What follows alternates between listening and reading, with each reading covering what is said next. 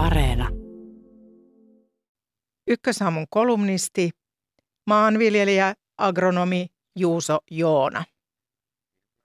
Kuluneet pari vuotta ovat antaneet aikaa siivota kotinurkkia. Kierrätysasemilla on saanut jonottaa vuoroaan päästäkseen lajittelemaan jätteitä, tai siis käyttökelpoista materiaalia. Tilaltamme on lähtenyt kiertoon remontointi- ja purkujätteitä, vanhoja sähkötarvikkeita ja parikymmentä tonnia romurautaa. Siis oikeasti romua. Tarverautaa ja vanhoja koneita jäi vielä monin verroin.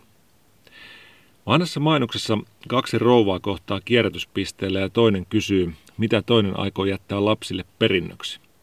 En mitään, vastaa rouva ja tuuppaa materiaalit laatikkoon.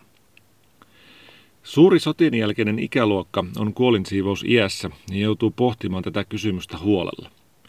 Niukkuudessa eläneiltä sukupolvilta peritty kaiken säästäminen ja hamstraaminen on täyttänyt nurkat käyttökelpoisella materiaalilla, jolla ei vaan ole ollut käyttöä viimeiseen 50 vuoteen. Paljon on silkkaa roskaakin. On myös ostettu, kun on halvalla saatu.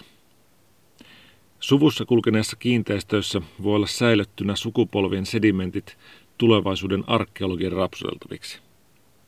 Itse olen perinnyt säästeliäisyyden ja paljon uudelleen käytettävää materiaalia. Käyttökelpoisen tavaran ruuasta puhumattakaan hukkaan heittäminen tuntuu irvokkaalta, mutta tasapaino on herkkä. Olenkin ottanut ohjenuorekseni säästää ja hankkia vain tavaraa, jolle on tarve. Sille pitää olla käyttökohde heti tai korkeintaan kahden vuoden aikajänteellä.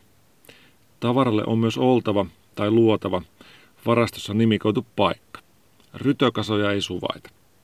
On paljon levollisempaa, kun paikat ovat täynnä omia, huolella valittuja aarteita, kuin jonkun toisen romua.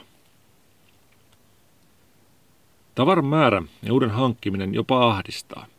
Tarvitsenko tätä laitetta nyt oikeasti? Pärjäänkö vielä vanhalla vai jopa ilman? Mitä tyhjätä tämänkin ostamisella yritän nyt täyttää?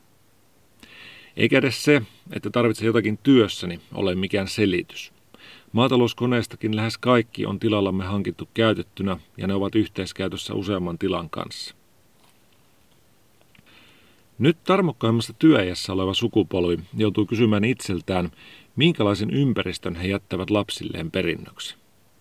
Jälleenrakennushengessä on aikoinaan valistettu kosket, oitettu suot, raivattu lehdot ja hakattu luonnonmetsät. Silloin tarkoitus pyhitti keinot, jos edes ymmärrettiin, mitä oltiin tekemässä.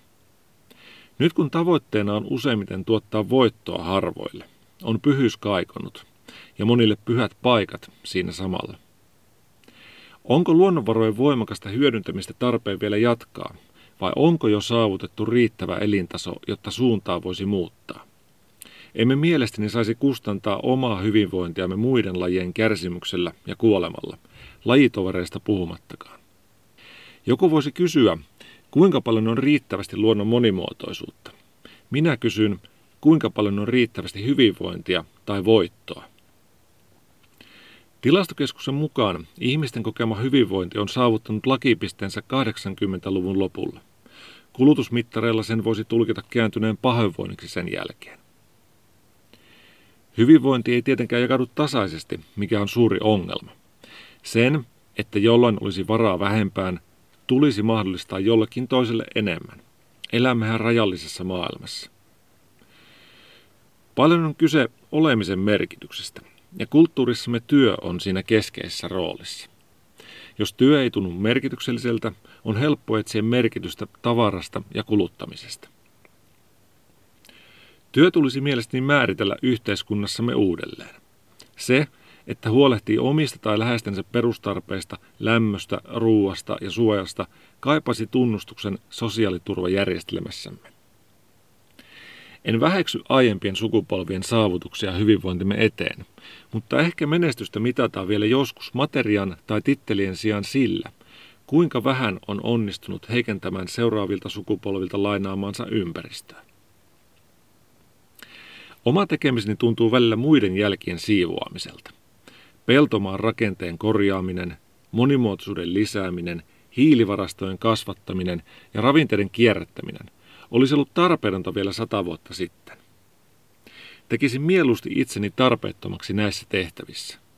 Kun jäljet on siivottu, odotankin innolla aikaa, kun pääsen luomaan jotain uutta. Tai ehkä se onkin aika, jolloin ainoat jälkeni ympäristöön jäävät latuina hankeen tai melan pistoina virtaavaan veteen.